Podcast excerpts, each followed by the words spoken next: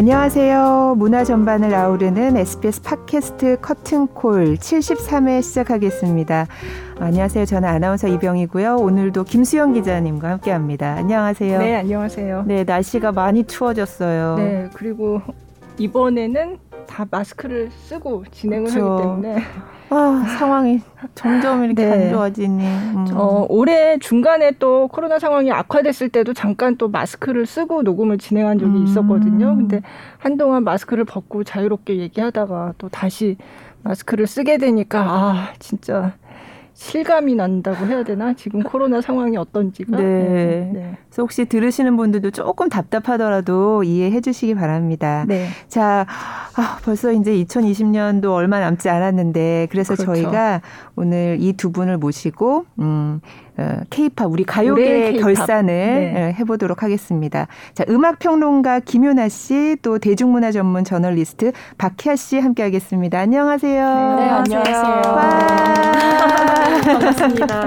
그래도 이렇게 날씨도 춥고 코로나 상황도 안 좋은데 저희끼리라도 이렇게 박수를 치면서 결산을 할 수 있어서 다행인 것 같아요. 맞아요. 지난해도 요맘때 두 분을 모시고 이제 작년에 그 케이팝 결산 한 해를 했었거든요. 네. 네, 그래서 어, 내년에도 꼭 한번 하자 했는데 어. 네. 역시 네, 약속을 지켰습니다. 너무 같이 감사합니다. 와주셔서 네. 감사합니다. 네. 자, 네. 뭐 올해 하면 사실 제일 먼저 떠오르는 게 이제 뭐 BTS. 음, 작년에도 그렇죠. 그랬던 것 같아요. 네. 작년에도 사실 아, 몇 년째 그랬어요. 계속 BTS가 맞아요. 제일 첫 화두로 이제 나오고 있는데 네. 올해는 진짜 너무 너무 막 가슴이 벅차올라. 아, 그 정도로 이제 말씀하시는 눈빛이 너무 행복해 보이셔서 아, 저희 녹음 들어오기 전에도 네. 이제 너무 좋아하신다고 네. 저희한테 말씀을 해주셔서 네. 얘기를 잘해야겠다. 지난해 박찬민 아나운서도 뭐 팬이었는데 네. 보니까 이병희 아나운서도 못지않게 네. 좋아하는 것 같아요. 네. 뭐 올해 방탄소년단은 워낙에 활약이 컸어요. 근데 그렇죠. 좀 흥미로운 게 코로나 19 상황 때문에 사실은 뭐 케이팝뿐만이 아니라 대중문학의 전반에 있는 분들이 거의 음. 활동이 브레이크가 걸렸다고 해도 과언이 아닌 상황임에도 불구하고 네. 뭔가 그 어려운 상황을 딛고 네. 자신들의 방식으로 계속 좀 좋은 성과를 얻었던 것이 음. 저는 올해 방탄소년단이 거둔 가장 큰 성과가 아닐까 싶더라고요. 네, 네. 이 부분에서 굉장히 재밌는 게 방금 이제 유나 씨가 말씀하신 대로 자신들의 방식이라고 얘기를 해주셨잖아요. 네. 이게 방탄소년단 같은 경우에는 그 동안에 그 청춘이라는 키워드부터 해서 음. 되게 세계 각국에서 누구나 이제 수 감정이나 있는, 네. 예, 그런 것들을 소재로 이제 얘기를 해왔단 말이에요. 그렇다 네. 보니까 이제 코로나 시국에 있어서도 지금 다들 느끼고 있는 감정 그리고 이 시기에만 이제 느낄 수 있는 또 감정 이런 것들을 얘기하는 거에 있어서 또 자신들의 목소리를 네. 내다 보니까 그게 너무나 자연스럽게 사람들의 마음속에 파고 들었던 게 아닌가 싶죠. 음, 네. 그래서 네. 재미있는 게 정서적인 부분에 있어서도 좀 그렇고 또 물질 물리적인 뭐 부분에 있어서도 음. 이두 가지 패턴으로 전부 저는 좀 똑똑한 행보를 보였다는 생각이 음. 드는데 네. 예를 들면 희아 씨가 방금 언급해 주신 정서적인 부분에 네. 있어서는 가장 최근에 발표한 앨범 비비 같은 네. 경우가 대표적이겠죠. 네. 그래서 이제 Life Goes On이라는 타이틀곡도 그렇고 뭐 타이틀곡의 뮤직비디오라든지 그쵸. 네, 네. 멤버들이 이제 인터뷰를 통해서 하는 말들도 지금 이 어려운 상황을 너만이 겪는 것이 아니다. 우리도 음, 네. 함께 겪고 있고 밝은 미래, 우리가 다시 만날 날을 다 그리고 있다는 음. 것에 대해서 이거는 근데 뭐 바- 단지 방탄소년단과 아미뿐만이 아니라 지금을 살고 있는 분들이라면 누구나 느낄 감정인 거라서 맞아요. 네. 그런 부분에 있어서 자신들이 여태까지 해온 이제 뭐 시대와의 공감이나 자신들의 목소리를 보여주는 것에 대한 그 연장선상을 보여줬다고 생각하고요. 한편으로는 제가 뭐 아까 물리적인 거라고 음. 언급을 드렸는데 이거는 제가 그냥 생각하는 바인데 예를 들자면 올해 사실 방탄소년단이 거둔 가장 큰 성과라고 한다면 솔직히 다이너마이트 네, 네. 와 그리고 그 곡이 거둔 여러 가지 성과들일 그렇죠. 거예요. 뭐 네. 빌보드 싱글 차트 1위 음, 부터 시작해서 세계적으로도 이전에도 유명했지만 더욱 네. 유명해진 면모를 보였는데 이게 사실 저는 코로나 19 상황이랑 굉장히 관련이 있다고 음, 네. 생각하거든요. 네. 아니었으면 방탄소년단은 아마 올해 내내 월드 투어로 그랬겠죠. 정신 없는 하루를. 보냈을 거예요. 네. 그리고 기존에 자신들이 해왔던 방식을 조금 더 이어갔을 가능성이 큰데 음. 이곡 같은 경우에 방탄소년단이 데뷔한 이후에 처음으로 내는 싱글이었고 네. 그리고 처음으로 내는 영어 영어곡. 곡이었잖아요. 그러니까 이런 것 자체가 자신들도 이제 무언가 여러 가지 활동을 제한당한 상황에서 음. 아, 이럴 때 한번 이런 거 쉽게 해볼까? 음. 편하게 한번 던져볼까 라는 의미에서 만들어진 기회였고 네. 이 기회가 또 또 다른 계단을 만든 것 같아서 네. 여러모로 비즈니스적인 면에서도 네. 거둔 성과가 음. 큰한 해가 아니었나 음. 싶더라고요. 그렇죠. 사실 이렇게 돼서 그 라이프 고즈 온이 11월 30일에 이제 또 한국어로 된 음원으로 그렇죠. 1위를 그렇죠. 거뒀잖아요. 네. 근데 사실 이 부분에 대해서는 많은 분들이 뭐 한국어로 1위를 했다는 거에 집중을 하시는 분들이 많았어요. 네. 근데 사실 뭔가 제 입장에서 봤을 때는 한국어로 된 1위를 해서 그게 막 팝 시장을 흔들었다 이런 느낌보다는 방탄소년단이 그 mainstream의 기존 팝 시장의 mainstream의 다른 방식으로 등장했다라는 음, 음. 측면으로 봐야 된다는 생각을 했었거든요. 네. 그래서 방탄소년단이 만들어낸 길 같은 경우에는 이전의 팝스타들이 만들어낸 길하고는 좀 다르기 때문에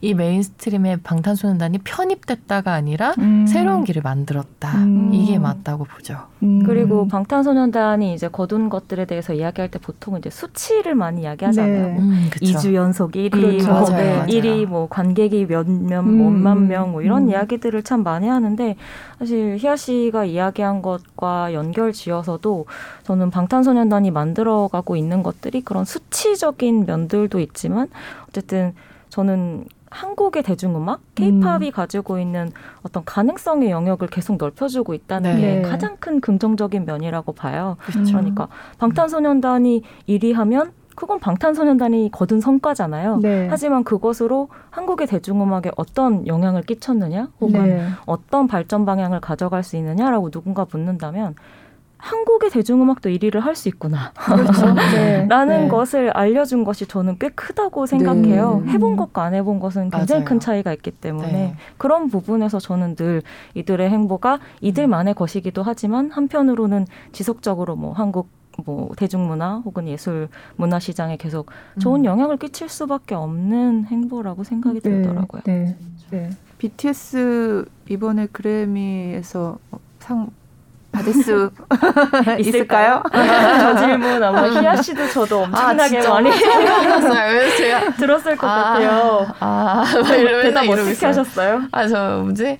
아, 저는 조금 받기는 어려울 거라고 생각한다라고 어, 그래도 아, 그래요? 잘라서 얘기하셨네요. 네. 그러니까 어. 저는 늘 약간 예전에도 그랬거든요. 뭐 네. 방탄소년단 빌보드 1위 할 수 있을 것 같으세요? 뭐 이런 거 물어보시면 아 그거 알면 제가 기획사 했죠. 뭐 이런 대답을 했었는데 저도 뭐 지금 후보에 처음 오른 상황이기 때문에 네. 뭐 단번에 상을 받 을 거라고 아주 긍정적으로 이야기하기는 좀 어려울 것 같아요. 음. 그리고 특히 지금 방탄소년단이 후보에 올라 있는 그팝 듀오 네. 부문이. 막강하더라고요. 막강합니다. 네. 워낙에 이제 피처링진들도 네. 화려하고 어, 업계에서 좀 주목을 받았던 음반들 아티스트들도 많이 몰려 있는 부분이라서 쉽지는 않겠지만 근데 제가 이제 조금 전에 그 가능성이라고 말씀을 드렸잖아요. 저는 네. 그것을 단번에 뭐 그래프가 쫙 올라가는 것처럼 음. 훅 올라가는 것보다 음. 이렇게 한 계단 한 계단 지금 올라가고 있다는 증거를 음, 보여주는 게 맞아요. 크다고 네. 생각하거든요. 음. 네. 처음에는 아예 언급도 안 됐다가. 그 다음에는 네. 이제 초대가 됐다가 네. 그쵸. 시상자로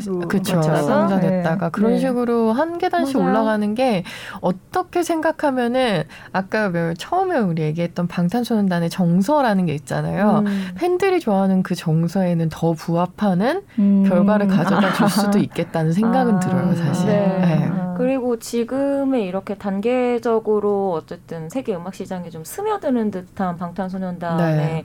발자국들이 저는 오히려 뭐 한 곡이 딱 히트를 해서 엄청난 인기를 거두었을 때보다 음. 훨씬 더 좀 뭉근하게 음, 오랫동안 활동을 그쵸. 지속하게 만들 수 있는 뒷받침이 돼줄 음. 거라고 절대로 생각을 하거든요. 네. 그래서 네.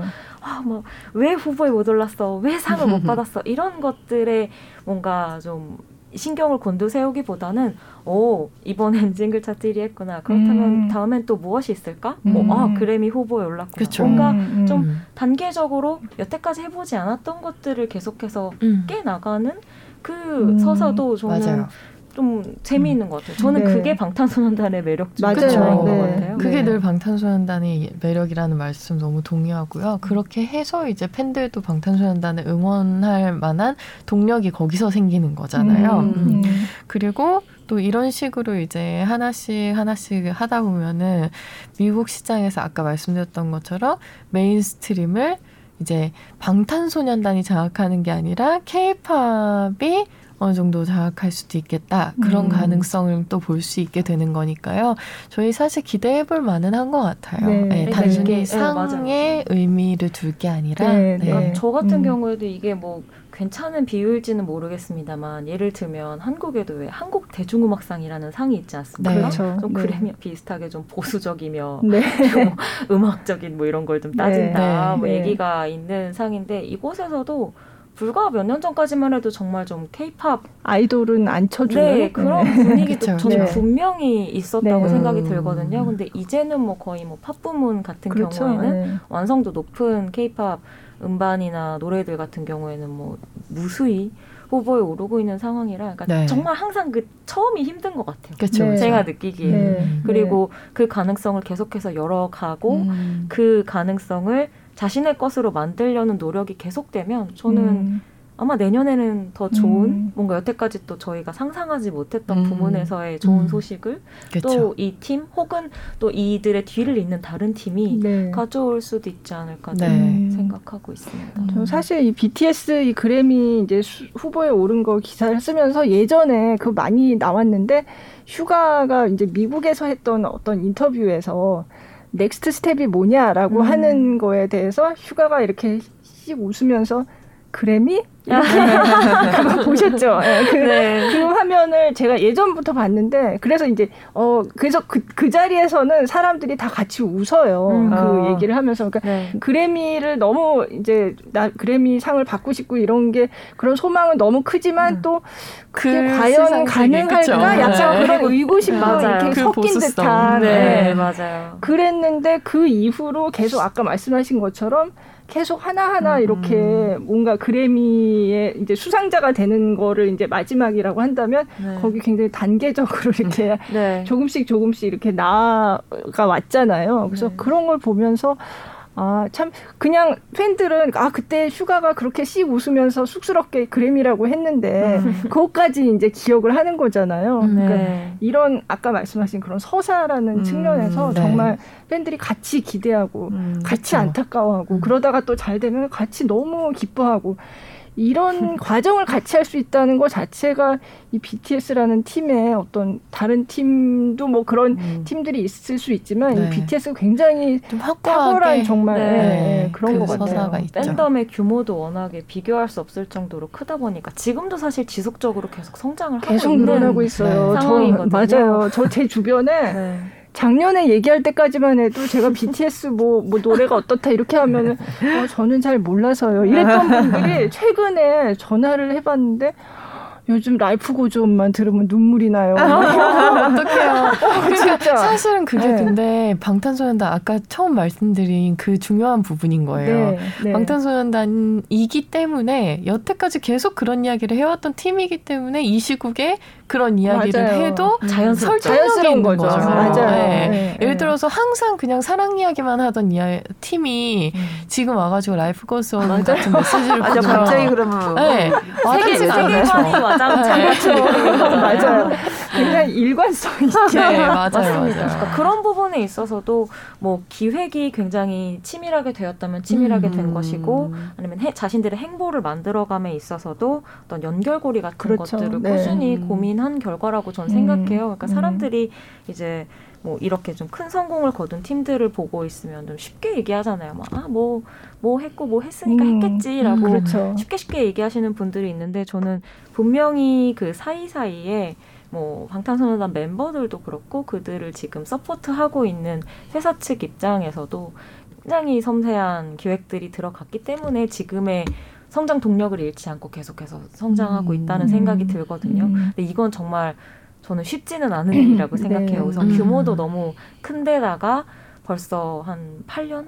7, 네, 8년 정도 네. 꾸준히 활동을 하고 있는 팀이다 보니까 그 중간에 모두들 뭔가 그 중심을 잃지 않고 계속해서 굴러가게 만드는 네. 그 힘이라는 게 저는 정말 쉽지 않은 일들을 해내고 음. 있는 그룹이라는 생각이 음. 들기도 하더라고요. BTS가 네. 이제 앞장서서 이렇게 잘 가니까 블랙핑크도 좋은 아, 소식이. 들리고. 네. 네, 네. 블랙핑크, 뭐 에버글로우 이런 팀들이 뭐 다 NCT 그쵸, 같은 팀들도 NCT. 차트 성적이 좋았었고요. 맞아요. 음, 네. 그래서 다 기대를 해볼 수 있을 것 같아요. 그러니까 결국에는 계속 저희가 이야기를 하고 있는 것처럼 K-팝 음. 이란 장르에 대해서 얘기를 할 수밖에 없게 되는 거죠. 음, 네, 그렇습니다. 네. 그렇죠, 그렇죠. 네. 사실 코로나 19라서 이동이 제한되고 어디 외국에 갈 수도 없는 상황인데 방탄소년단은 계속 신곡이 나올 때마다 이제 미국의 주요 방송, 주요 프로그램에 다 지금 돌아가면서 출연을 하고 있잖아요. 네, 그래서 그렇죠.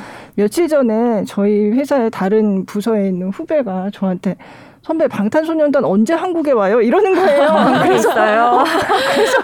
이게 미국 방송에 어디 출연했다 이런 얘기가 계속 나오니까 네. 미국에 갔나 이렇게 어. 생각을 한 거예요. 그러니까 그 정도로 이제 뭐 코로나 상황에서도 그 활동하는 그런 모습이 굉장히 활발하고 네. 계속 네. 미국에서 네. 방송에 계속 언급되고 네, 네. 하니까 마치 지금 실제로 미국에 가서 활동하고 있는 것 같은 네. 그런 착각까지 일으킬 정도였구나라는 생각을 그때 음. 그 얘기를 듣고 했는데 근데 그 방송에 나오는 걸 보면 물론 영상으로 출연을 하는 거지만 그 영상을 만든 그 퍼포먼스 이, 이런 게 그 영상을 너무 잘 만들었다는 생각이 네. 들고 그렇죠. 그러니까 방탄소년단이 만약에 해외에 갔더라면 거기서 뭐 또 걸맞는 멋있는 음. 퍼포먼스를 보여줬겠지만 그렇죠. 어쨌든 지금 한국에 앉아 있더라도 이런 영상을 너무 이제 잘 만들어서 음. 굉장히 또 아주 공들여서 생각을 많이 한 네. 그런 영상을 만들어서 그냥 가지 못했지만 간 것만큼 혹은 그 이상의 효과를 음. 내고 있지 않나 제가 그런 영상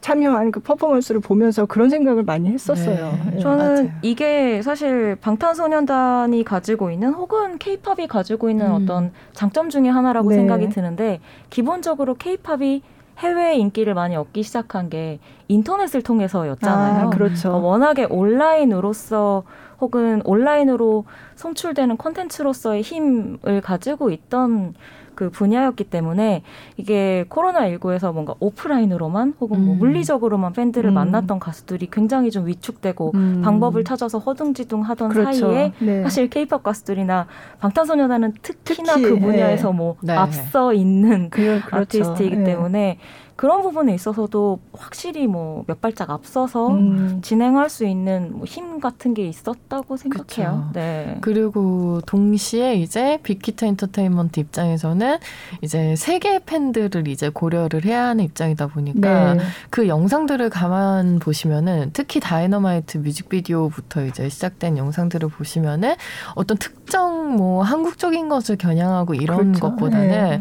누구나 공감할 수 있는 그리고 오히려 좀 하이틴 미국의 하이틴 음. 뭐 영국의 하이틴들의 모습을 담은 것 같은 모습들도 꽤 보여요. 음. 그래서 그런 배경들까지 해서 근데 또 거기에 한국의 항공사의 모습까지 또 맞아요. 담았잖아요. 네. 그러니까 이게 어떻게 보면은 굉장히 복잡다단한 layer로 구성된 콘텐츠인데 이 콘텐츠들을 자연스럽게 이해시키기 위해서 이제 방탄소년단이라는 팀을 거의 만들지 않았나 싶을 음. 정도로 그런 체계적인 진짜 예, 활동을 하고 있는 게 지금의 빅히트 엔터테인먼트인 거죠. 네. 네. 네. 보고 있으면 좀 재미있어요. 왜냐면 네.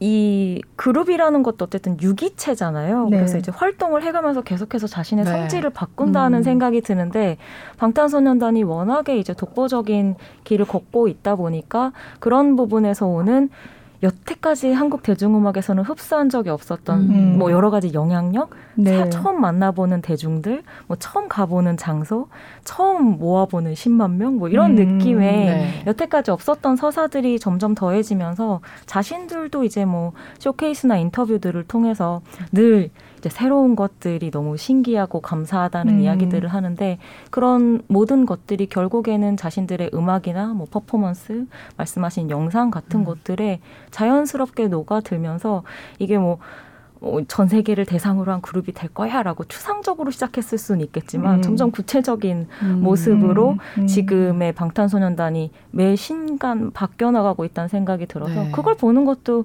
굉장히 재미있는 것 그렇죠. 네. 그리고 이런 방탄소년단의 성장하고 함께 진짜 정말 중요하게 주목해야 될 부분이 빅히트 엔터테인먼트가 성장했다는 부분인데요. 음, 네. 빅히트 엔터테인먼트 산하에 이제 국내에서 또 인기가 많은 그룹들을 많이 보유하고 있는 플레디스 네. 엔터테인먼트라던가 네.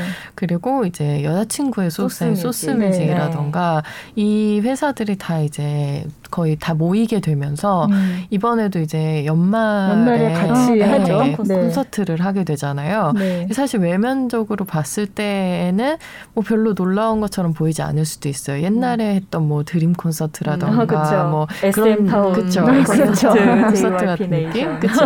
그런 느낌을 줄수 네. 있는데 사실상 빅히트 엔터테인먼트가 이 회사들을 다 자기들 밑으로 이제 음. 가지고 오면서 영향력을 굉장히 크게 행사를 하게 된 거거든요. 음. 그러니까 예를 들어서 지금 그 팀들 중에서 뉴이스트나 세븐틴 같이 플레디스 엔터테인먼트에 있는 팀들만 봐도 이제 빅히트 엔터테인먼트와 합쳐졌다고 생각을 할 때 방탄소년단 다음으로 인기가 있는 팀들이기 때문에 네. 굉장한 저력을 사실 음. 케이팝 scene에서 이제 갖게 된 거예요. 네. 그래서 이런 점들을 고려하면은 이 회사 자체의 성장을 이제 여태까지 케이팝 scene에서는 없던 방식으로 이제 보여주고 있다는 음. 것 그게 음. 또 놀랍죠. 그러니까 음. 최근에는 거의 뭐 1대 기획사라고 이야기하잖아요. 맞아요. 예전에 K-팝의 3대 기획사라고 하면 뭐. SM, 네. JYP, 음. YG 엔터테인먼트 네. 이야기했었는데 최근에는 빅히트가 정말 뭐 비교할 수 없을 정도로 몸집이 커진 상황이라 네. 그 다들 농담처럼 이제 1대 뭐 음. 3중 뭐 이런 식으로 이야기를 하기도 하는데 어쨌든 희아 씨가 말씀하신 대로 빅히트 엔터테인먼트는 사실 최근 한 1, 2년 사이에 예전에 우리가 생각하는 그냥 방탄소년단을 키우는 기획사 일 넘어서서 저 음. 제 기준에는 거의 그냥 하나로서도 거대 엔터테인먼트 네, 기업 맞아요. 같은 느낌이 네. 들기 시작했어요. 음. 예를 들자면 이제 지금 언급하신 그런 아이돌 그룹들을 보유하고 실제로 이제 케이팝을 만드는 제작 기획사로서의 역할도 하고 있지만 한편으로는 다들 보시던 그 게임도 만들고 그렇죠. 음. 또 네. 한편으로는 뭐 영화도 계속해서 네. 만들고 그쵸. 있고 또 최근에는 위버스라고 하는 또 새로운 네. 그 플랫폼을 맞아요. 거기 다른 팀들도 굉장히 많이 맞아요. 들어와. 맞습니다. 그래서 그래서 큰 그- 플랫폼이다 맞아요. 보니까 네. 되게 입주라고 하죠. 네, 맞아요, 입주가 맞아요. 자유롭죠. 네. 그래서 그 안에를 보면 예전에는 이제 그런 플랫폼을 만들면 뭐 굿즈 정도 파는 경우들이 음. 많았었는데 위버스는 이제 팬과의 직접적인 커뮤니케이션부터 시작해서 네. 자체 제작 콘텐츠들의 uploading 그리고 올해 또 많이 화제였었던 뭐 온택트 콘서트 같은 네. 것들을 단독으로 개최한다거나 그렇죠. 네. 이외에도 아예 매거진도 운영을 하고 있어요. 네. 그래서 그 필자들을 아예 직접적으로 고용을 해서 자 체적으로 보유하고 있는 콘텐츠에 대한 뭐 B side라면 B side라고 할 수 있고 음. behind라면 behind라고 할수 음. 있는 어, sub 콘텐츠적인 면들을 자신들의 자체적인 음. 그 커뮤니케이션 할 수 있는 어플리케이션 안에서도 네. 활용을 하고 있거든요. 미디어인 셈이죠. 그렇죠. 그래서 네. 이 모든 것들이 지금 사실 한 그룹 안에서 이루어지고 있다는 걸 생각해 보면 정말 좀 전반적으로 무시할 수 없는 음. 움직임을 보여주고 있다는 생각이 듭니다. 그러니까요. 너무 세상이 변했구나 막 이렇게 네. 깜짝깜짝 놀란 게 이제 예전에 어, 우리 즐기던 세대 때는 생각하지도 못했던. 무엇을 네. 즐기셨나요? 그냥 뭐, 뭐 TV 보고 콘서트 아, 가고 이런 네, 거였는데 맞아요. 이제 아미가 되면서 어, 이 공연을 보려고 그랬는데 도대체 어떻게 공연을 봐야 되는 거야 했는데 아. 이제 위버스부터 이제 네, 공부를 막 해야 그렇죠. 되잖아요. 네. 들어가 보니까 이게 이제 별천지가 돼 있더라고요. 그 속에. 그래서 네. 와, 이게 정말 대단하다. 어떻게 음. 그 많은 아이디어들을 이렇게, 어, 정말 빅히트는 뭐, 멀리 보는구나. 네. 이런 느낌으로. 계획이 다 있구나. 이게 정말 무시할 수가 없는 플랫폼인 게 이 플랫폼에 가입한 가입자 수만 수천만 명이 되다 보니까요. 그렇죠. 그냥 웬만한 언론사들보다도 파워가 맞아요. 세다고 볼 수도 음. 있을 것 같아요. 그렇죠. 음. 그러니까 네. 사실 이 부분에서 또 고민거리가 생길 수밖에 없는 게 과연 이제 그게 언론인가 음. 음. 아, 아니면 그냥 그쵸, 단순히 미디어를 제공하는 플랫폼인가. 네. 근데 그렇죠. 사실 언론이라고 볼 수는 없거든요. 그렇죠. 네. 네. 그렇기 때문에 약간 일종의 진화된 홍보 플랫폼 네. 정도라고 저는 생각을 해서 네. 네. 그래서 그런 이슈 같은 것들도 아마 언론사들 입장에서는 좀 생각을 하게 되지 않을까 음. 싶습니다. 네, 이제 음. 파워가 워낙에 세다 보니까. 네, 미디어 그렇죠. 쪽에서는 좀 경계할 수밖에 없는 음. 그쵸, 플랫폼인 그쵸. 건 사실이에요. 그냥 막 음. TV에 나왔던 방영됐던 것도 거기 들어 가야만 다시 볼수 음. 있다든지 막 아. 그렇더라고요. 그래서 그렇죠. 어, 네. 놀랍다. 맞아요. 저는 이렇게 위버스 뜨기 전에도 그 전에도 방탄소년단이 자체적인 컨텐츠를 굉장히 많이 그렇죠. 만들어서 내놨잖아요. 음, 네. 그래서 보니까 방탄소년단을 좋아하면 다른 컨텐츠를 소비할 여유가 없겠다. 그것만 다 보는데도 많죠.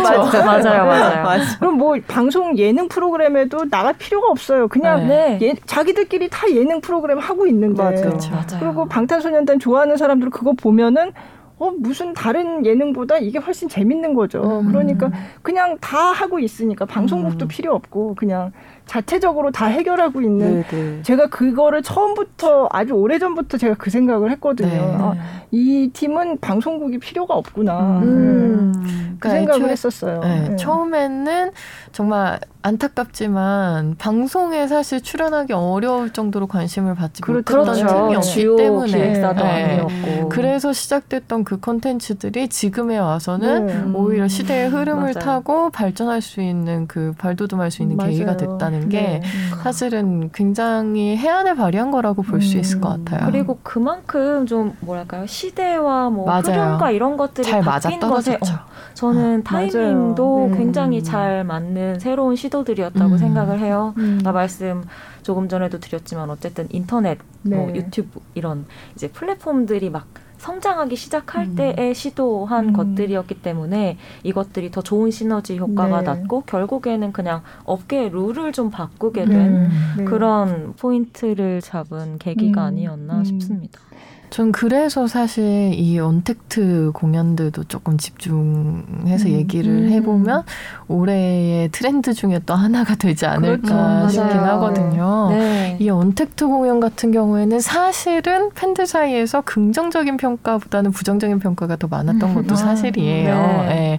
물론 저렴하게 돈을 내고 볼 수는 있지만 이제 실제로 공연을 보러 간다는 것에 의미가 있잖아요. 그 현장성과 이제 멤버들과의 그 교감을 되게 그렇죠. 중시하는 음. 부분이 있는데 그런 것들을 하나도 느낄 수 없는 상황에서 이런 화면으로만 멤버들을 접해야 된다 음. 이런 것들을 안타까워하는 팬들이 많았죠. 네. 그리고 기획사들 차원에서도 처음 준비하는 거다 보니까 어떻게 해야 팬들에게 그 현장성을 전달할 수 음. 있을지 음. 이제 굉장히 많은 문제들이 그렇죠. 발생을 했었고 네. 그럼에도 불구하고 최근까지 이제 콘서트에 이르면서는 점점 발전하는 모습을 그래도 네. 보여주고 있어서 저는 그게 이 언택트 시대에 적응하고 있는 이 엔터테인먼트 맞아요. 네. 산업의 현실을 보여주고 있다는 생각이 네. 들더라고요. 네. 사실 언택트는 SM이 굉장히 많이 준비를 해서 또 내놓기도 했고 네. 온라인 네. 콘서트로 네, 전용 아마 콘서트로 제일 네. 처음으로 그 아예 그렇죠. 브랜드처럼 네. Beyond 맞아요. Live라는 브랜드를 만들어서 이제 정식으로 런칭을 했고 또 올해 중반에는 JYP 엔터테인먼트와 네. 같이 손을 잡아서 아예 정식으로 이제 네. 사업을 벌이겠다는 네. 야심을 선보이기도 했었는데요. 어, 그런 부분에 있어서는 사실은 그뭐 온택트 비대면 공연 부문에서는 케이팝 쪽이 확실히 시장성은 네. 네. 시장성을 네. 담보로 해서 이제 엄청나게 발전해 나가고 있는 것은 맞아요. 사실입니다. 그리고 음. 실질적인 어떤 티켓 판매나 네. 혹은 뭐 공연의 어떤 퀄리티적인 면에 있어서도 정말 빨리빨리 발전을 하고 있는 분야이기는 해요. 올해 같은 경우에도 다들 많이들 이야기 들으셨겠지만 예를 들면 BTS가 이제 두 번 정도의 커다란 네. 대형 온라인 네, 네. 공연을 벌였었는데 이제 6월에 한 공연과 또 이제 10월에 했던 공연이 완전히 좀 다른 완전히 면모를. 보여줬었거든요. 네. 그러니까 네. 정말 한 서너 달 사이에. 또 그 사이에 네. 기술적인 발전을 그쵸. 엄청나게 많이 했고 음. 어떻게 팬들과 커뮤니케이션을 할 것인가에 음. 대한 음. 뭐뭐 고민을 굉장히 네, 많이 그런 한것 같아요. 것들이 네. 실시간으로 성장하고 있는 시기라고 보시면 될것 네. 같습니다. 네. 음. 사실 이 언택트 콘서트라는 게 홍보 비용 같은 면에서는 굉장히 화가 나게 비용을 줄일 수 있는 컨텐츠이기는 하거든요. 네. 왜냐하면 공연장 바깥을 뭐 하다못해 작은 음, 플래그라도 이제 달 뭐, 필요가 예, 없고 예. 그렇기 때문에 근데 다만 이렇게 줄어든 돈을 그 영상 콘텐츠로 팬들에게 이제 전달을 하기 위해서 어떤 고민을 해야 될 것인가. 음. 예, 여기에서 굉장히 많은 문제가 생기기 때문에 그 부분이 지금 유나 씨가 말씀하신 대로 그 몇 달 사이에 BTS가 발전해 온 것처럼 다른 팀들도 똑같이 발전을 해온 거죠. 음, 네. 음. 네. 사실 이 공연이 이제 온라인 공연 얘기하면 전체 공연 시장에서는 온라인 공연을 뭐 앞으로는 이게 갈 길 중에 하나다라는 거는 이제 거의 동의를 하지만 그렇지만 그래도 오프라인 공연을 절대 대체할 수는 없다. 맞습니다. 아, 맞아요. 네. 그리고 또 하나 포인트는 이제 공연 시장에서는 사실 케이팝과 일부 대중성 있는 인기 뮤지컬, 대형 음, 뮤지컬 네. 빼고는 이걸로는 돈을 벌 수 없다. 수익이 나질 네, 않죠. 네. 예. 그러니까 다른 공연계에서는 케이팝을 바라보면 어, 그래도 저기는 좋겠다. 아, 팬들이 맞아요. 그 부러워요. 맞아요. 어. 그래서 굉장히 거기에 대해서 아 우리는 이거 해도 이 그만큼 시장이 안 되기 때문에 그쵸. 굉장히 공연장에서 한다는 공연 그거는 사실 원래 보는 그 관객 규모 자체가 케이팝하고는 사실 비교가 안 되기 때문에 네. 네. 그래서 그런 점에서는 굉장히 어, 케이팝을 부러워하는데 또 케이팝 안에서도 이렇게 크게 할 수 있는 맞습니다. 팀들이 또 그렇게 많은 거는 맞아요. 아니잖아요. 일부에만 네, 해당되는 맞아요. 거지. 예. 부익부 비닉빈이 네. 저는 오히려 사실 온택트로 오면서 훨씬 네. 강해진 음. 느낌은 들어요. 그러니까 뭐 이 공연을 준비하는 데 있어서 드는 돈은 그렇죠. 사실 온라인 네, 오프라인이 네. 크게 네. 차이가 나지 음. 않는다고 네. 하고요. 더더욱이나 문제는 이것을 이제 온라인으로 송출을 해야 하는데 네. 송출은 자체적으로 해결할 수가 없잖아요. 네. 그래서 이제 그 어떤 외부. 플랫폼을 네. 사용을 해야 하는데 현재 상황에서는 국내에서 이제 뭐 손꼽히는 한 두세 군데 정도의 온라인 그 송출 플랫폼들이 수수료를 엄청나게 많이 네. 떼어가는 아. 상황이에요. 네, 네. 그래서 뭐 공연 제작비는 흡사하게 들어가는데 수수료로 예를 들어서 뭐 절반 이상을 가져간다고 네. 쳤을 때그 네. 공연 티켓은 오프라인으로 했을 때보다는 공연 티켓 가격 자체도 음, 싸고 저렴하고. 그렇죠. 그리고 아주 인기가 있는 팀이 아닌 경우에는 또 티켓 판매도 저조한 경우들이 그렇죠. 많은데 그렇죠. 그것을 이제 수지 타산이 맞지가 음. 않게 되는 거죠. 네. 그래서 기본적으로 현재에는 뭐 좀 잘 된다 잘 된다 하는 공연들도 오프라인 공연에 비하면 수익률은 좀 형편없다고 보시는 네. 게 맞다는 음. 생각이 듭니다. 네. 그렇게 되다 보니까 사실 그렇게 킬러 콘텐츠를 가지고 있는 케이팝 아티스트들도 어려운 음. 상황에 정말 뭐 일반 가수분들이나 그쵸. 인디 뮤지션들 같은 경우에는 네. 뭐 그냥 사실 거의 맞아요. 그리고 네. 제 주위에선 정말 국가 지원이 없으면 음. 아예 뭐 시도조차 할수 음. 없는 한 해를 보냈다고 이야기하시는 네. 분들이 너무너무 많은 상황이어서 맞아요. 지금 이 이런 그 온라인 공연 시장이 예를 들어서 우리가 좀 차분차분 준비를 해서 시작했다면 아마 지금과 좀 다른 모양새가 나왔을 텐데 음. 정말 좀 사고처럼 갑자기 갑작스럽게 들이닥친 이 상황 때문에 어, 이렇게 밀어붙인 부분이 많다 보니까 그런 부분에서 생기는 아직 많이 해결해야 될 부분들, 음. 또 균열들이 아직까지도 좀 많은 분들을 고통스럽게 음. 만들고 있는 것 같습니다. 네. 네. 음. 그래도 또 이 상황이 아니었으면 이렇게 빨리 발전하지는 못했을 것 같아요. 맞아요. 네. 긍정적으로 보시는 분들은 네. 그런 네. 말씀도 하세요. 그쵸. 그래서 네. 이제 이걸 기회로 삼아야 된다는 이야기를 하시는 분들도 솔직히 업계 가운데에서는 왕왕 있어요. 네. 그러니까 뭐 지금 음, 온라인 공연이 이런 매력이 있다는 것들을 대중들에게 보여줌으로써 음. 이제 온라인과 오프라인을 차별화를 만들어서 음. 이제 네. 두 가지의 어떤 타겟 시장을 네. 새롭게 개발하는 음. 듯한 네, 그렇죠. 느낌으로 접근하고 싶어 하시는 분들도 실제로 음. 있고요. 뭐 긍정적으로 생각하려고 네, 네. 업계분들은 많이 고민하고 계신 것 같습니다. 그렇죠. 네. 사실 그렇게 생각하지 않으면은. 시도를 할. 수가 없죠. 어, 네. 맞습니다. 네. 마음이 네. 아픈 분들이 너무 많고 네. 네. 특히 이 공연 시장 같은 경우에는 아까 김수영 기자님이 말씀하신 것처럼 진짜 이 케이팝뿐만 아니라 전반적인 그 공연을 이제 위주로 하는 시장들에서 다 겪고 있는 어려움 네. 네. 그리고 다 같은 궁금증 그리고 다 같은 문제점들을 공유하고 있기 때문에 지금 이 문제 를 어떻게 해결할 것인지가 진짜 큰 관건인 것 음. 같아요. 네. 아마 내년까지는 이렇게 온라인 공연으로 지속되는 공연들이 많을 예정이라서요.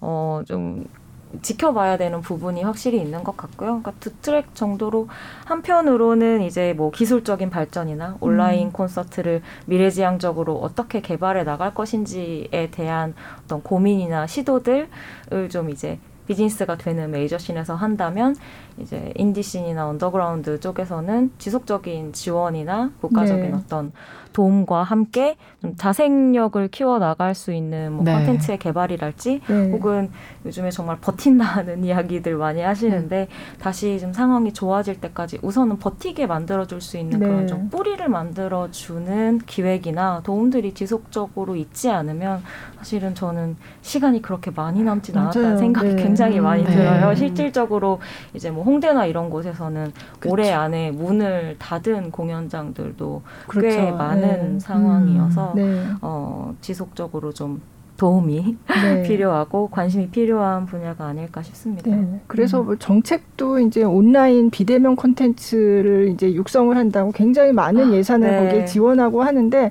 물론 그것도 중요한데 일단 살아남을 수 있도록 맞아요. 그 생존이 먼저잖아요. 네. 근데 이게 일단 살아남을 수 있도록 지원을 해주고 온라인을 하는 거는 오프라인 공연도 유지가 되면서 하는 거지 온라인만 가지고서는 유지가 될 수가 없는 거잖아요. 맞습니다. 특히 네. 올해 이제 국가에서 한번 온라인 공연장을 음. 네. 정식으로 짓겠다고 이제 맞아요. 예산을 꽤 많이 책정을 해서 발표를 했었는데 당시에 이제 그 도움을 사실은 직접적으로 받을 수 있는 아티스트나 제작자들이 반발을 다 했었거든요. 반대죠. 네. 음. 지금 기자님이 말씀해 주신 그대로 네. 공연을 지속해서 이어 나갈 수 있는, 그러니까 컨텐츠를 뒷받침할 수 있는 지원이 아니라 네. 이제 어디 잘 된다더라, 그러니까. 어, 어, 온라인이 네. 대세라더라 하는 이야기를 듣고 온라인 공연장을 지어서 그것을 뭔가 일종의 사업처럼 네. 접근하는 것이 아니냐에 대한 불만을 굉장히 크게 토로를 네. 했었어요. 물론 이제 그 국가 쪽에서는 그런 것은 아니다. 이제 그 공연장 기존에 있던 것들을 리뉴얼 할 것이고 뭐 음. 예를 들면 공연 제작 지원 같은 것들도 같이 이어질 거라고 이야기를 음. 하긴 했는데 그래도 워낙에 지금 이제 고통을 받는 음, 업계이다 그렇죠. 보니까 네. 그 말을 듣는 순간 상대적 박탈감부터 음, 시작해서. 이 네. 어려운 현실에 대한 뭐 울컥하는 마음들이 네. 굉장히 많이 토로가 되셨던 음, 것 같더라고요. 네. 뭐 사실 이쪽 분야는 정말 좀 조심스러운 접근과 지원 그러면서도 좀 적극적인 네. 부분이 계속해서 필요하다는 생각이 많이 듭니다. 음. 어려운 분들이 너무너무 많아요. 네. 정말 네. 너무 많죠. 그 어. 특히 공간을 운영하시는 분들은 음. 이제 많이들 맞아요. 요즘 얘기하시잖아요. 네. 자영업 하시는 분들 그렇죠. 어렵다고. 그러니까 음. 가만히 앉아만 있어도 음. 월세가 나가는. 상황이 네. 공연장 쪽에는 뭐 그대로 전가가 그렇죠. 되고 있기 때문에 그 공연장이 없으면 공연도 할 수가 없는 네. 거잖아요. 여러모로 위기감이 많이 느껴지고 있는 음. 상황입니다. 네. 네. 참 마음이 아픈 상황이에요. 맞아요. 네. 네, 어쨌든. 어떻게 해서든 좀 음. 나아졌으면 좋겠다는 마음으로 포기하지 않고 네. 버티면 좋은 날이 왔으면 좋겠다는 마음으로 그쵸. 저희 올 한해 지금 몇것 주째 같아요. 계속 버티기. 버텨야 된다. 지금 아, 계속 그 그런가요? 있어요. 아, 그렇군요. 다들. 지금 몇 주째 계속 맞아요. 근데 정말 다들 약간 박농당처럼 그런 얘기 하는 거예요. 무엇을 위해 버티나, 아. 언제까지 버텨야 하나, 이런 맞아요, 이야기들 맞아요. 자 조적으로 한편으로 음. 하면서도 그래도 버티자 이런 네. 마음인 것 같습니다. 네. 마음이 저- 씁쓸하네요. 돈 되는. 것만 얘기하다가 또 어려운 맞아요. 건 얘기하면 속상하고 네. 그래요. 네. 네. 근데 진짜 탁상 공론 같은 정책들로 보이는 것들도 사실 많기 때문에 네. 그런 거에서 많이 벗어나기는 맞아요. 해야 돼요. 네, 예. 맞습니다. 네. 네. 아, 제, 저희가 이 팟캐스트에서 공연계 분들이 나와서 얘기를 하다 보니까 요즘 다 아, 너무 힘들어서 우울하죠. 맞아요. 누가 왔다 가셨어요? 한다. 어, 지난주는 김선욱 씨. 아. 네, 피아니스트 김선욱 씨 왔고 네. 그리고 그 전에는 송승환 배우님 오셨어요. 아, 그래서. 예, 다들 정말 견디 그 연극 출연하고 계시던 게그 이제는 중단이 됐는데 음. 그 연극 자체가 전쟁 중에도 연극을 계속 이어가는 극단 아. 얘기예요. 예, 감정이 실제로. 되셨겠네요. 네, 정말. 네. 그래서 음. 어 거기 그 대사 중에서도 대사가, 음. 어 뭐 견디고 버텨야 된다. 버티고 버티면 뭐 어, 살아남는다. 예, 예. 너는 버티고 버티고 또 버티는 걸 배워야 돼. 뭐 이런 대사가 나오고. 근데 오늘 또 우리 또 버티고 버티고 도와주십시오 이런 거. 그렇게 치면 케이팝은 진짜 솔직히 말하면은 자본이 있어서 좀 여유로운 건 네, 맞아요. 그렇죠. 냉정하게 네, 얘기하면. 맞아요. 네. 네. 진짜 그럼 자연스럽게 한번 네. 네. 읽어볼까요? 네. 네. 그러면 요 다음에는 어. 좀 사람이 아닌 아, 사람이 멤버가 아닌- 있는 아, 네네네. 네, 그룹들. 네. 참아 올해 특히 이제 최근에 이슈가 많이 되었었어요. 네. 사람이 아니라고 하면 이제 다들 자연스럽게 에스파. AI 네, 에스파들 떠올리실 텐데 네. 그렇습니다. 드디어 이제 K-팝에도 AI가 직접적으로 네. 네, 이식이 되기 시작했죠. 그렇죠. 에스파 혹시 아시나요? 네, 제가 마침 취재를 그때 해서 네. 기사를 썼어요. 그러니까 음. 아직 나오기 전에 예고만 됐을 때 네, 아, 그때. 썼는데 그때 제가 같이 이제 언급했던 사례가 KDA였어요. 어, 네. 맞습니다. 네, 그거는 딱 K-팝이라고 근데 어쨌든 K-팝에서 영감을 받아서 만들어진 음. 게임 가상 캐릭터 걸그룹인 그러니까 거잖아요. 게임 네. 캐릭터들을 K-팝 그룹 형식으로 그렇죠. 만들어서 음. 활동을 시키고 싶어서 만든 네. 게 KDA이고요. 네. 에스파 같은 경우에는 현실의 멤버들이 있고, 있고 그, 멤버들과 뭐 연결이 되어 있다고 네. 하죠. 연결이 되어 네, 있는 그쵸. 그 A, E A 네, 그쵸. 맞아요. A, I라고 I, 있더라고요. 네. I라고 네. 있죠. 네. 그 이제 뭐 예를 들어서 멤버 중에 카리나가 있으면 카리나가 있고 아이 아이 카리나가 카리나가 있고. 그렇죠. 있는 세계관이 있어서 현실에서의 member 4명 그리고 가상 세계에 있는 멤버 4명 총 8명의 멤버를 가지고 있다고 이야기가 되는 네. 좀 색다른 형식의 그룹인데요.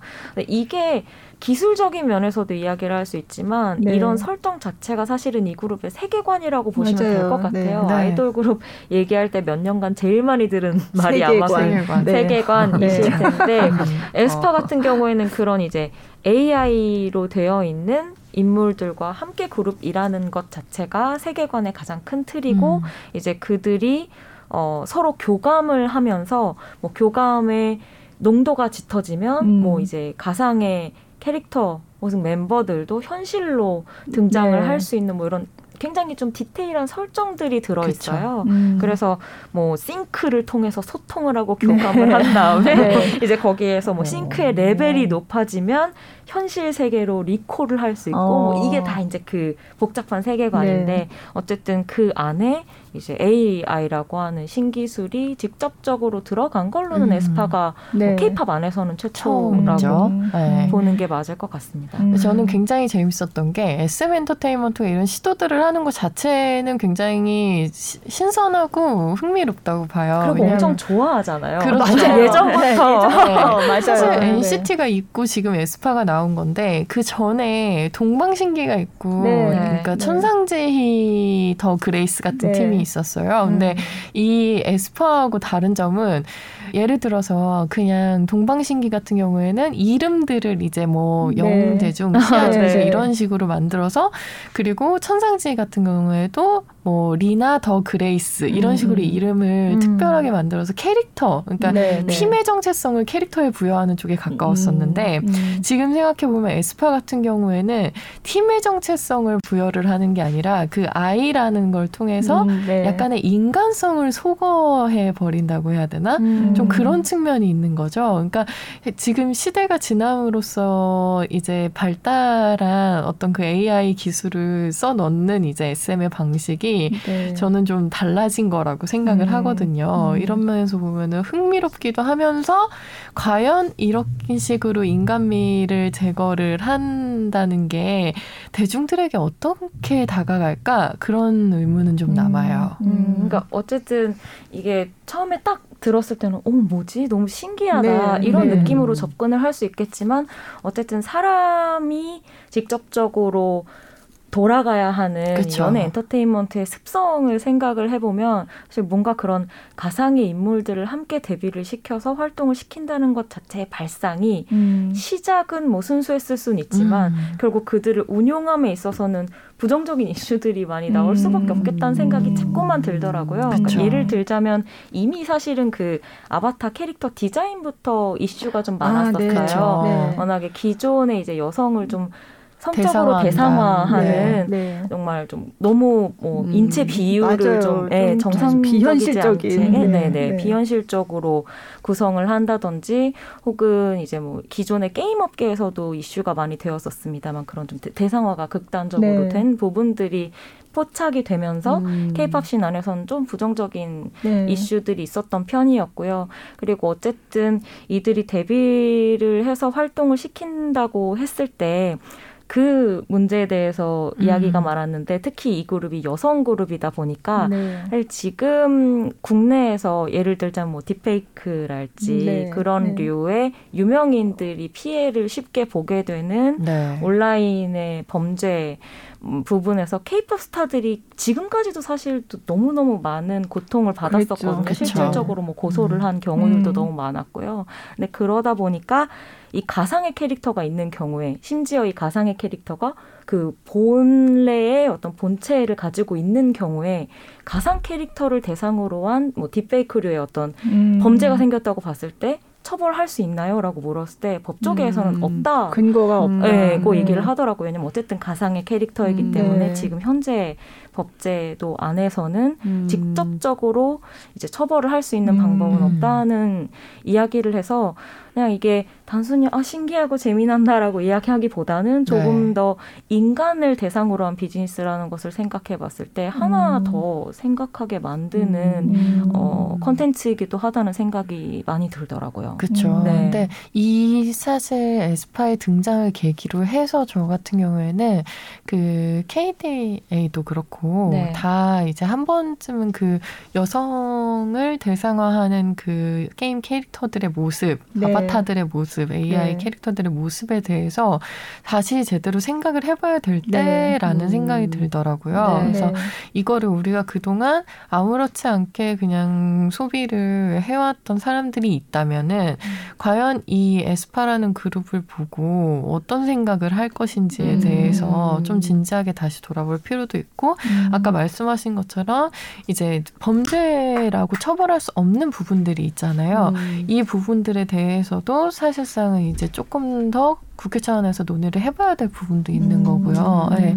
저는 조금 진지하게 이 인간성, 인권의 차원에서 좀 들여다봐야 할 음. 그런 차원의 문제라는 생각을 합니다. 음. 그리고 이런 문제들이 좀 뭐라고 해야 될까요? 좀 기획의 섬세함이 요구되는 문제들이 네, 네. 최근에 케이팝에 저는 굉장히 많이 등장하고. 있다고 생각해요. 네. 방금 말씀하신 이제 여성 그룹을 데뷔시키면서 가상의 인물을 내세웠을 네. 때 어떤 성범죄적인 측면 혹은 뭐 어떤 다른 그 범죄적인 측면에서의 음. 문제점들을 이야기를 했었다면 최근에 이제 케이팝이 워낙에 해외에서 많이 사랑을 네. 받고 있다 음. 보니까 약간 global standard의 맞아요. 네. 기준에 네. 음. 걸맞는 콘텐츠를 만드는 것들에 대한 네. 이슈도 끊임없이 나오고 음. 있거든요. 그러니까 예를 들자면 그 문화 전유에 대한 맞아요. 이야기들이 네. 가장 많이 나오고 네. 있는데 이제 한국이 워낙에 이제 좀 한민족이잖아요. 네. 그래서 뭔가 해외에 대한 좀 섬세한 그런 지식이나 접근 음. 같은 것들이 좀 부족한 부분들이 있다 보니까 케이팝 콘텐츠를 만들면서도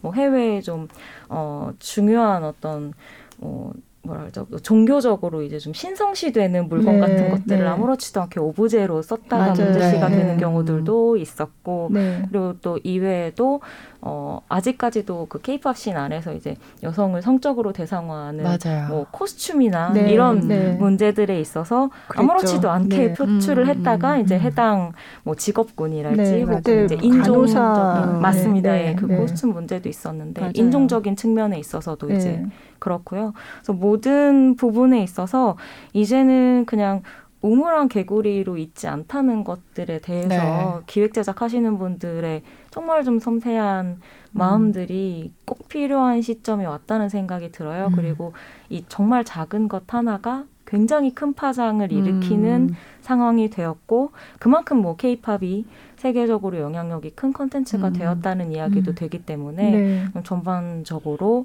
고려를 많이 하고 네. 공부를 많이 그쵸. 해야 이제. 케이팝 콘텐츠도 정말 공부를 네. 많이 해야 될것 네, 같아요. 저도 네. 사실은 글 쓰고 말하면서도 최근에 공부하는 것들이 정말 네. 많거든요. 맞아요. 특히 문화 전유 같은 부분에 있어서 맞아요. 저도 좀 네. 부족한 음. 부분을 네. 많이 느꼈어요. 음. 뭐 그 최근에 유아 씨였나요? 그 아프리카나 맞아요. 이제 뭐 그 원주민 음. 같은 분들의 어떤 문화를, 문화를, 예. 네, 또 음. 이제 좀 흔히 가지고 와서 네, 대중문화에서 어, 소모를 하는 식으로 어, 사용을 했다가 또 이제 여러 가지 음. 이슈가 불거지기도 했었는데요. 그런 부분들이 올해 저는 정말 네, 예전에 많았던 비해서 것. 많이 네. 캐치가 되었었던 것 같습니다. 그게 정말 케이팝이 그만큼 세계화 되어서 어, 또더 저는 많이 음. 그렇다고 그런 것 생각해요. 같아요. 네, 네. 워낙에 네. 이제 많이 알려졌고 이 컨텐츠가 어떤 것들을 이제 동력으로 삼아서 움직이는지 음. 어떻게 기획이 되는지에 대해서 팬들이 이제 많이 알았잖아요. 음. 그렇다 보니까 소비자들 입장에서도 예민해질 수밖에 없는 부분들이 많고 그렇죠. 그런 부분들을 하나하나씩 다 이제 캐치를 하다 보면은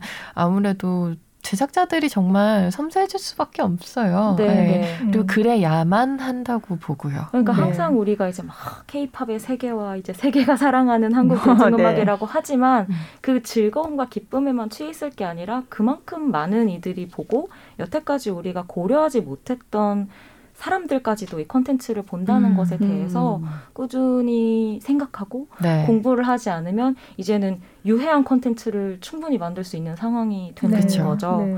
그런 부분들에서 저는 아마 향후 한 2, 3년 네. 정도는 이런 관련된 이슈들이 음. 뭐 국내뿐만이 아니라 전 세계적에서 전 세계적으로도 이 케이팝 문화에 대해서 많이 오가는 음. 테마 중에 하나가 되지 않을까 네. 생각하고 있습니다. 네.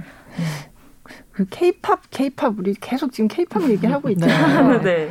그래서 케이팝이 도대체 뭐지? 이런 생각이 들어요. 네, 새삼스럽게. 어, 그럼 케이팝 네. 뭐지? 한국 사람이 하는 게 케이팝인가? 음. 올해는 뭐지? 사실 네. 더 그런 생각이 많이 든 해였을 거예요. 사실 네.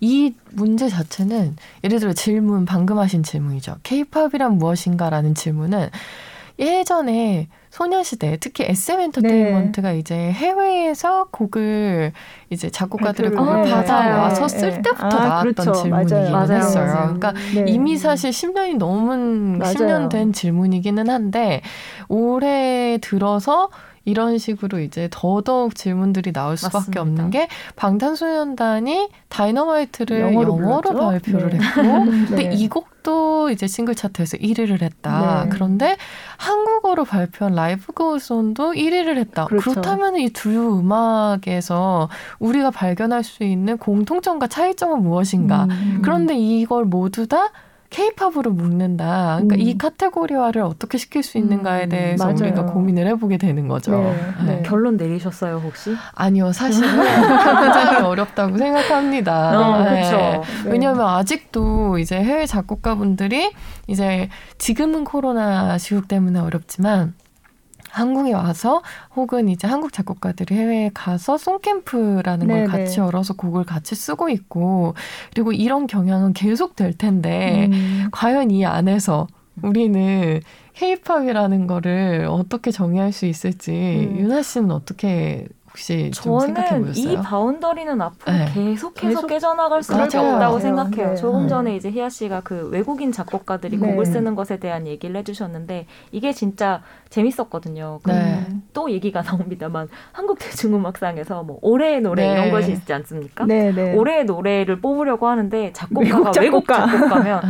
어, 이게 한국 노래라고 한국 대중음악에서 이라고 쳐서 한국 대중음악상을 줄 수 있을 것이냐에 대한 음. 논의를 불과 몇 년 전에 했었어요. 아. 정말 한 6, 7년? 그렇죠. 네. 그리고 불과 2년 전쯤에는 가사가 영어인데 여기에다가 상을 줄 수 있는가에 대한 아, 논의도 했었거든요. 그렇죠. 그래서 상을 네. 줬나요? 한국 대중음악상에서? 줬어. 어, 그 곡은 그거는 잘 기억이 안 나는데 저는 이제 외국 작곡가는 이제 한 받았어요? 단계 넘어섰거든요. 아, 네. 최고은 그다음에- 씨 아, 앨범이었는데 네네네. 최고은 씨가 이제 그 뮤지션 같은 경우에는 곡은 자기가 쓰지만 네. 작사도 자기가 하면서 모두 다 영어로 가사를 아. 쓰는 뮤지션이에요. 그러니까 이런 경우에 이제 네. 이걸 과연 한국의 아. 음악이라고 부를 수 있는가에 대해서 또 얘기가 나왔었죠. 올해를 생각해 보면 BTS의 다이너마이트가 있고 백예린 씨의 Square 같은 아, 곡이 맞아요. 있는데 이런 곡을 씨도, 한국 네. 대중음악이라고 하지 않을 수 있을까라고 생각해. 보면 네. 그것도 너무 좀 갇혀 있는 사고라는 생각이 들긴 해요. 그래서 네. 이게 정말 길지 않은 시간 사이에 많은 가치들이 바뀌고 있는 상황이라고 생각하고요. 음.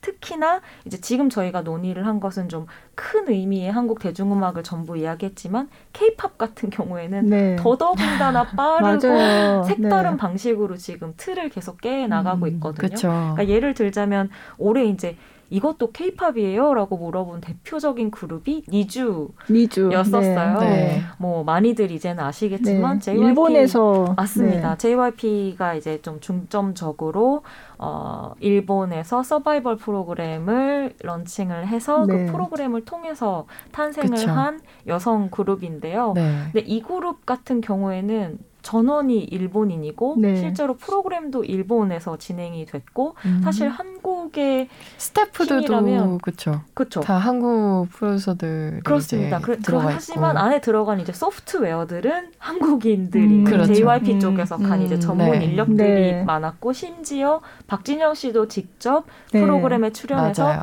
올해 최고의 인기를 거뒀거든요. 아, 네. 이 별명이 떡 먹는 고릴라라고 해서 아, 이제 그래요? 떡고라고 보통 아, 많이들 정말? 부르시는데 네. 그것을 일본에서 일본어로 줄여서 아. 떡이 모찌고 아. 고릴라가 고리라잖아요. 네, 모찌고리? 모찌고리 라는 아. 별명을 얻어서 네. 올해 최고의 인기를 아, 얻기도 그렇구나. 했었어요. 네. 그러니까 일본에서는 프로듀서가 인기를 얻는 경향이 되게 커가지고 네. 이제 박진영 씨 같은 또 그런 뭐랄까요 좀 수더분한 느낌으로 거기서 칭찬을 하는 느낌이 굉장히 좋게 받아들여졌다고 그 해요. 흔히 어. 이야기하는 진정성이라고 하잖아요. 네, 네. 너희가 떨어지는 것은 이 서바이벌에서 떨어지는 것일 뿐이지 인생에서 아, 떨어지는 것은 아니죠. 뭐 맞아. 이런 어록이 말들을 네, 네. 엄청나게 어. 하면서 정말 진정성의 아이콘으로 네, 일반직원을 진짜? 너무 아. 인생의 어. 멘토 같은 네. 느낌으로 사랑을 네. 받았고요. 맞아요, 맞아요. 그 얘기를 박진영 씨가 이제 국내 돌아와서 아 일본이니까 가능했지 한국에선 자신의 과거를 다 알고 있기 때문에 네, 절대 불가능하다. 그런 이야기를 해도 전혀 반응들이 없었을 텐데 맞아요. 일본이라 잘 된 것 같다는 이야기를 하기도 했었거든요. 네. 네. 어쨌든 얘기가 좀 돌아갔습니다만 네. 그런 식으로 어쨌든 저는 그 부분을 일종의 소프트웨어 수출이라고 이야기를 음, 많이 네. 하는데 네. 그런 방식으로 전 사실은 그것도 일종의 케이팝이 해외로 음, 나가서 그쵸. 그곳에서 자생력을 만든 음. 것이라고 생각을 하거든요. 네, 그래서 저도- 저는 솔직히 케이 그것도 케이팝의 한 갈래라고 생각하긴 해요. 그래서 음, 저도 네. 니주를 J-팝이라고 전혀 보지 않고요. K-팝이라고 보고 있고 네. 그리고 예전 같았으면은 이제 예를 들어서 뭐 방탄소년단, 트와이스 이런 팀들이 외국에 나가서 내는 곡들, 그러니까 특히 일본에 나가서 네. 내는 곡들을 J-팝 작곡가들에게 맡기는 경우가 음. 굉장히 많았었어요. 아, 근데 음. 지금 같은 경우에는 그냥 한국 곡을 이제 다시 내는 네. 거나 마찬가지이기 때문에 그 경영 자체가 케이팝이라는 정체성을 더 이상 이제 감추지 않으려고 음. 아티스트들이 노력하는 네. 네, 쪽에 가까워졌다고 볼 수 있을 것 같고요. 음. 그리고 니주와 마찬가지로 웨이션 V라는 음. 네. 이제 팀을 예로 들지 않을 수가 없는데 네. NCT가 워낙에 이제 다채로운 정체성을 가진 팀이기는 하지만 그 안에서도 웨이션 V 같은 경우에는 네. 한국 방송 음악 방송 프로그램에 출연을 해서 중국어로 노래를 부르는 거예요. 네. 그러니까 저도 이 모습을 보면서 아 저걸 K-팝이라고 부를 수 있을까? 음. 특히 재밌는 거는 그 곡을 한국어로 일주일 뒤에 발매를 했는데도 불구하고 네. 중국어로 부른다는 거죠. 아. 네, 그러니까 아.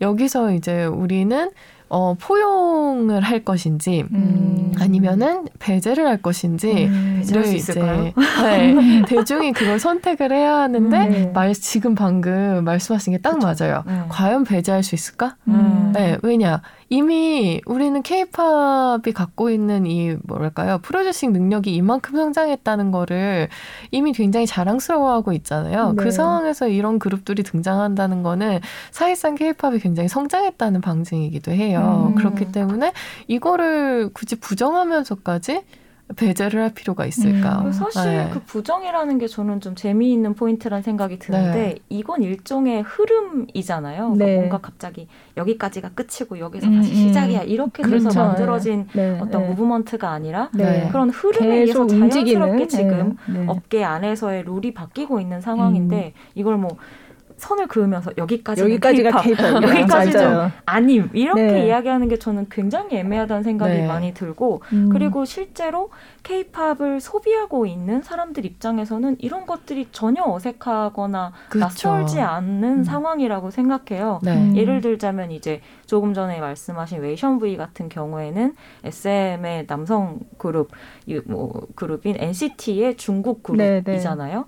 이 그룹이 한국에서 중국어로 노래를 한다고 해서 이게 뭐야? 라고 생각하는 사람도 없을 테고 이들이 NCT의 이름으로 발매했던 앨범 안에도 중국어, 일본어, 한국어가 맞아요. 그냥 자유자재로 네. 지금 음. 사용이 되고 있는 상황이에요. 그래서 이런 것들이 그냥 한순간에 탁 하고 생긴 일들은 아니기 때문에 음. 음. 받아들이는 사람들 입장에서는 훨씬 자유롭게 받아들여지고 있고 저도 이런 흐름을 뭐랄까요 그 파도에 타서 지금 넘어가는 네, 상황이라는 네. 생각이 음. 많이 들어서 지금은 그렇게 케이팝이 좀 몸집을 바뀌어 나가고 형태를 바꿔 나가는 것에 대해서 좀 저는 굉장히 흥미롭게 음. 바라보고 있는 측면이 네. 있어요. 음. 그리고 새롭게 만들어지는 그룹들 같은 경우에도 어떤 시작점들이 다 다르잖아요. 그쵸. 그러니까 NCT는 SM이 워낙에 이제 예전부터 중국 유닛, 뭐 벌써 슈퍼주니어 M 때부터 시작된 거 그랬죠. 아니겠습니까? 네. 네. 그러니까 중국 진출을 꾸준히 시도를 하면서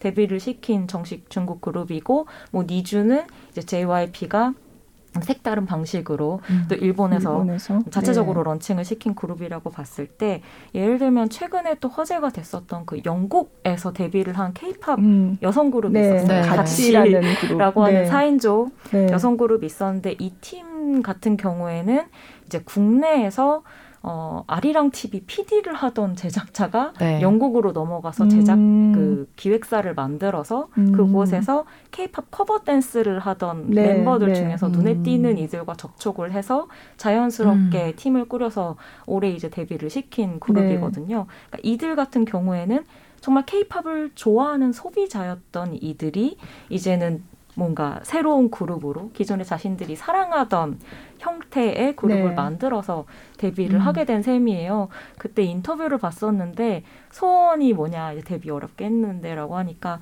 뭐 다른 거 이것저것 얘기하다가 아 한국에 있는 음악 방송에 한번 나와보는 게 소원이라는 이야기를 하더라고요. 어, 그러니까 어. 뭔가 우리가 생각하는 케이팝이라는 어떤 추상적인 네. 뭐 느낌 장르가 전 세계적으로 지금 뭐 어떤 구체적인 면이나 혹은 정서적인 면으로 뻗어 나가면서 자신들의 형태로 여러 장소들에서 음. 다양한 움직임들을 만들어내고 있다는 생각이 들어요. 그래서 이것은 저희가 그러니까 저나 뭐 희아 씨나 기자님 같은 분들이 계속 따라가면서 기록하고 채집해야 그렇죠. 되는 예, 따라가야지 이걸. 정의를 하려고 하면은 사실은 굉장히 맞아요. 어려워지는. 맞아요. 네, 저는 네. 그런 생각이 좀 많이 들더라고요. 네, 그래서 명쾌하게 케이팝은 여기서부터 여기까지가 케이팝이다 정의할 수는 절대 없을 것 음. 같고요. 네.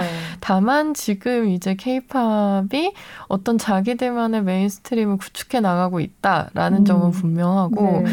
굉장히 좀 전에 그 같이 멤버의 인터뷰에서 얘기해 주신 것처럼 한국에 와서 한국 음악 방송에서 해보고 싶다라는 그 소망을 한국 가수들이 예전에 뭐 MTV 무대에서 맞아요. 공연해봤을 때 네. 이거랑 사실 맞아요. 똑같은 거거든요. 네. 그러니까 그 본 고장이라는 개념이 생겼다는 점에서 음. 이 부분에 사실 좀 집중을 해야 될것 네. 같아요. 네. 네. 음, 그런 본고장. 거죠.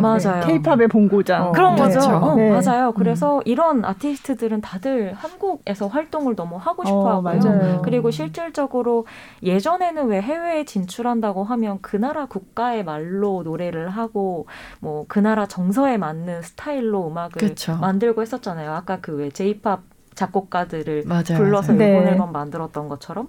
근데 최근에 전혀 그렇지 않거든요. 실질적으로 뭐 방탄소년단 같은 그룹도 자신의 말로 노래를 해서 오히려 더 많은 팬들에게 사랑을 받은 경우이기 때문에 이런 것들이 뭐 일종의 법칙이라면 법칙들이 계속해서 좀 깨나가고 음. 있고 음. 보- 조금 전 말씀하신 어떤 본고장의 정서로 네. 아, 네. 네, 이 케이팝이라는 어떤 장르라고 해도 좋을까요? 이런 음. 것들을 즐기는 사람들 안에서 자신들만의 어떤 룰을 만들어 나가고 네. 있는 측면이 강하게 음. 보여집니다. 근데 그렇다면 케이팝 하면 떠오르는 어떤 특성 같은 건 그래도 있잖아요. 아, 그쵸. 네. 저는 그 있다고 첫 생각해요.